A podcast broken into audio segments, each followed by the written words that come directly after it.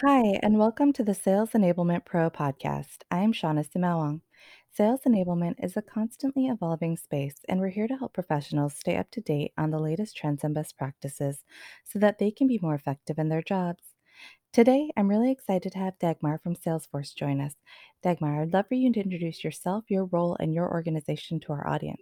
Thank you, Shauna, for the invitation. It's great to be here. I'm Dagmar Eisenbach.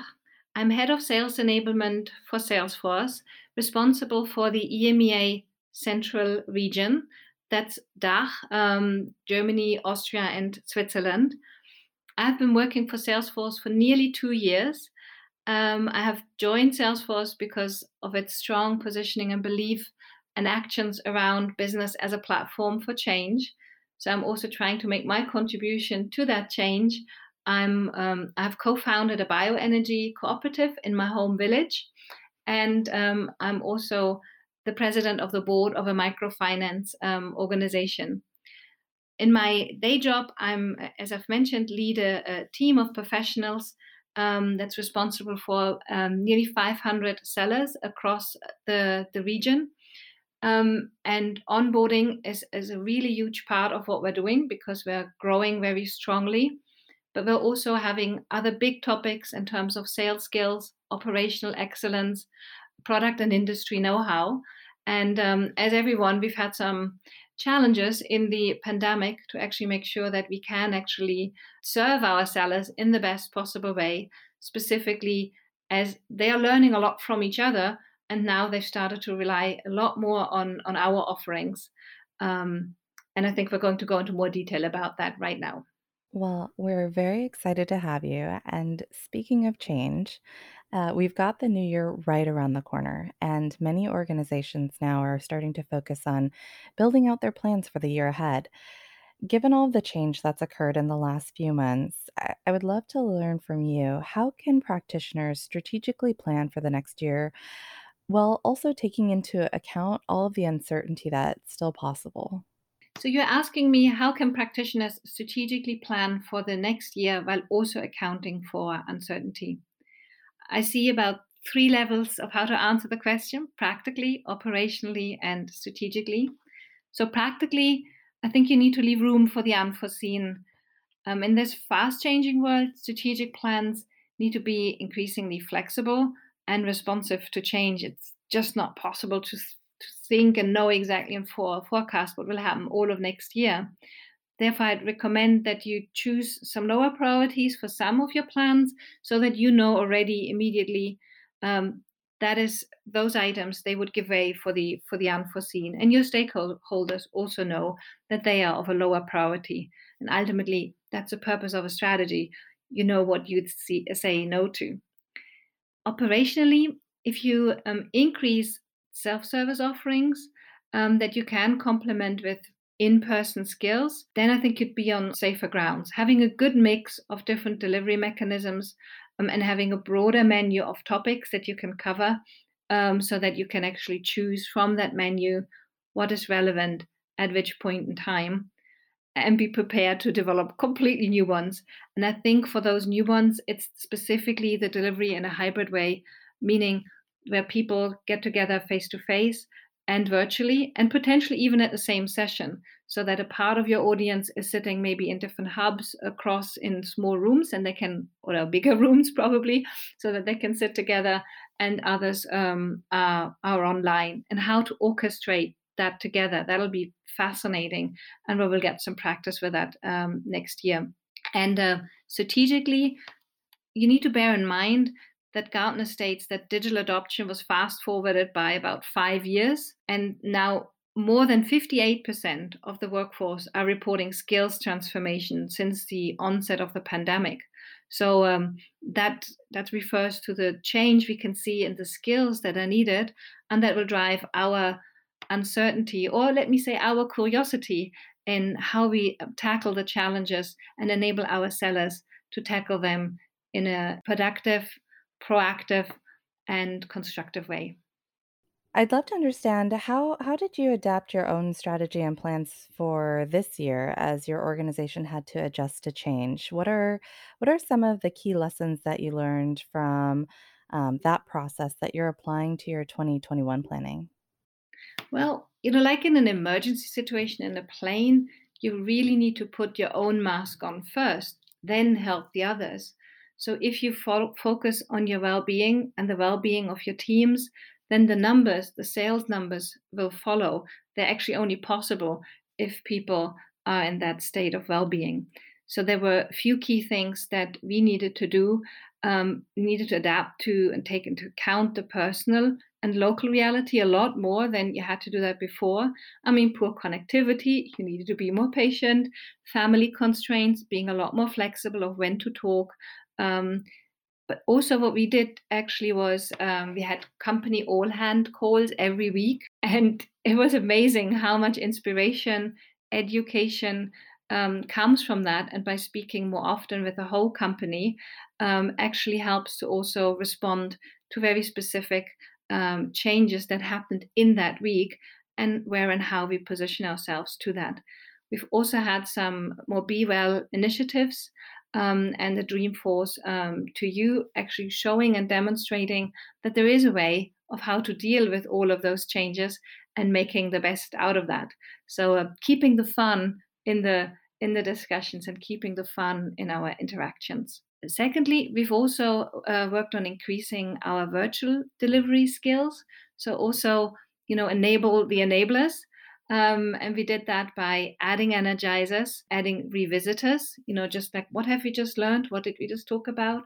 And also by experimenting and innovating, trying out new things. Some of them worked, others didn't, and that's okay. So we figured out that we needed to be a lot shorter, sharper, more entertaining, and therefore maximizing our interaction by using any tools like quizzes as a revisitor, polls to just make clear what is in the room, and gamification, for example, with a tool called Icebreaker, which is just always uplifting the energy tremendously. But anything that introduces more fun, more interaction, and more informal discussions was something we were trying out a lot and are still learning about.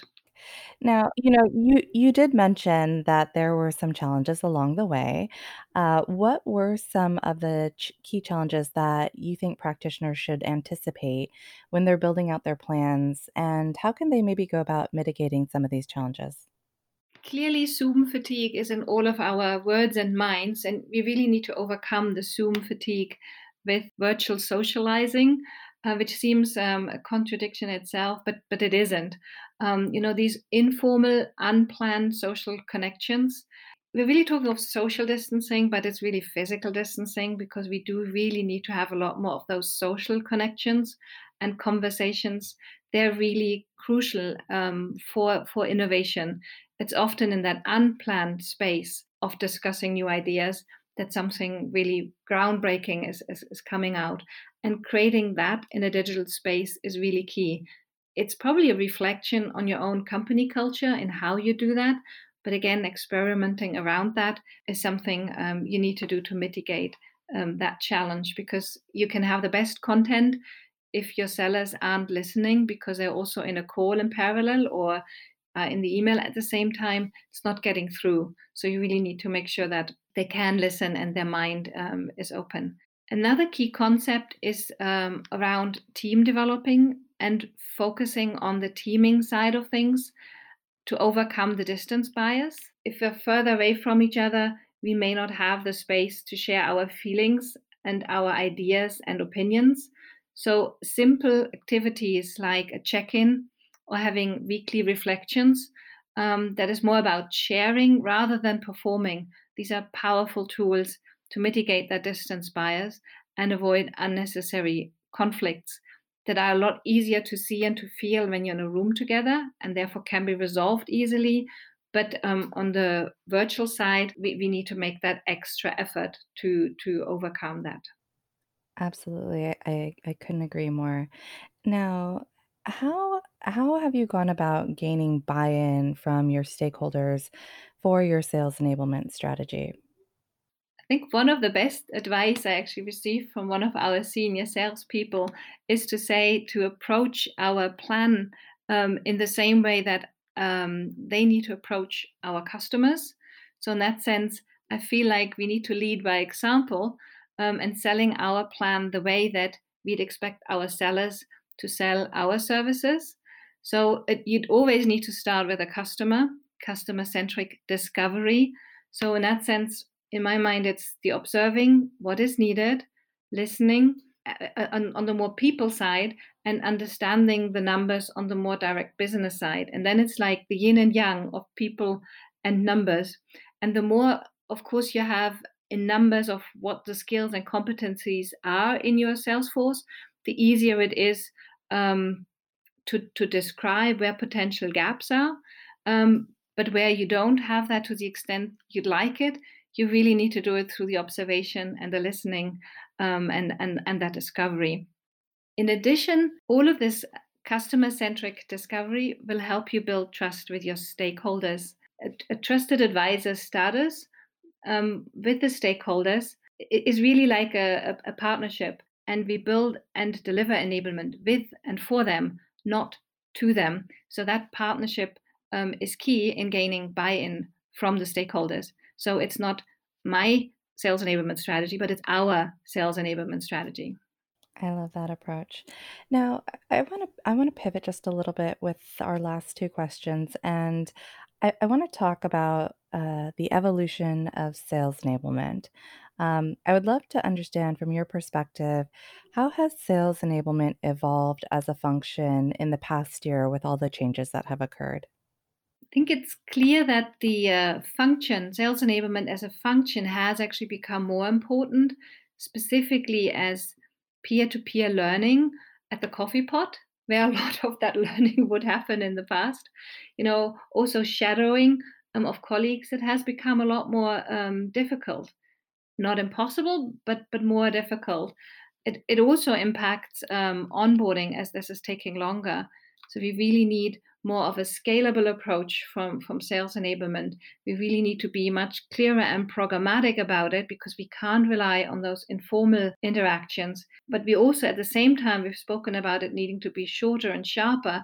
So we need to chunk out that knowledge and virtualize it. At the moment, it's a lot more difficult to do a two-day training event. We can do it, and we have done it, but we're really trying to do much shorter sessions. And therefore, the chunking and virtualizing plays a big role. In addition, the sales enablement function has become more nimble and segmented in the past year, because in the past, we could fill up big rooms and we could actually address a lot of people at the same time. And whilst that is still possible and adequate for certain content, there's also a lot more specific content that's coming out. And we can already have a critical mass in the online world, where in the past we wouldn't be able to fill up a whole room in that. And now that gives us the opportunity to have interaction for people that otherwise might have been quiet in a large room. It means that the enablement function, as I said, become more nimble and more segmented to drive the specific needs of specific groups in the Salesforce. I love that. I think that's a great perspective on its evolution so far. How do you think that sales enablement will continue to evolve in the next year and beyond? And what do you see as some of the core opportunities for success? The sales enablement function is becoming even more important in the new year, specifically as many sellers now need to work in new ways and cover things that they didn't need to do in the past. So jobs are changing fast.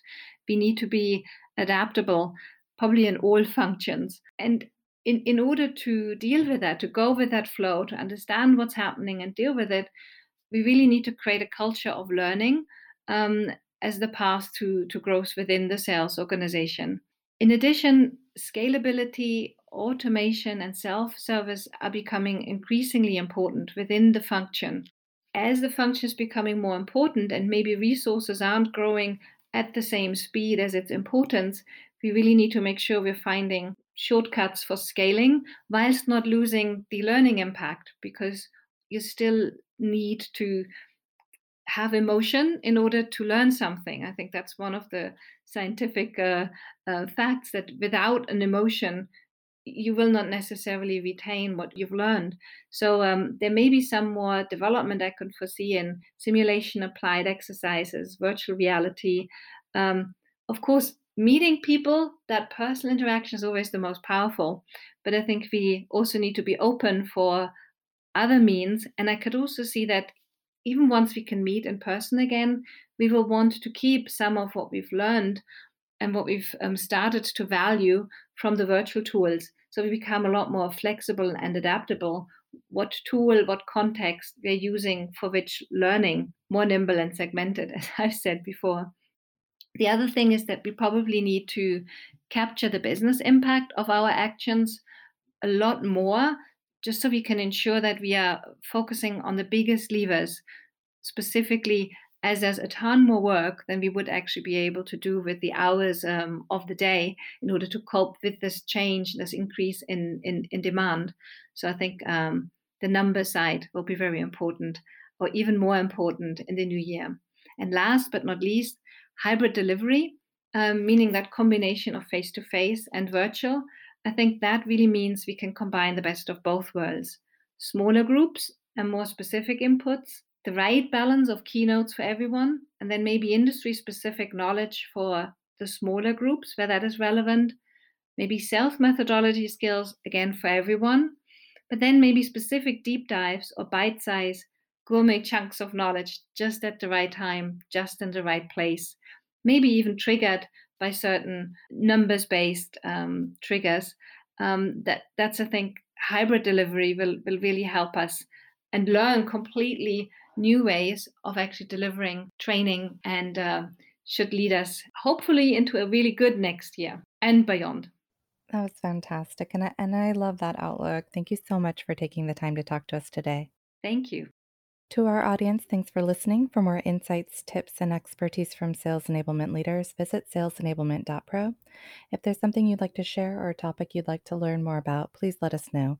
We'd love to hear from you.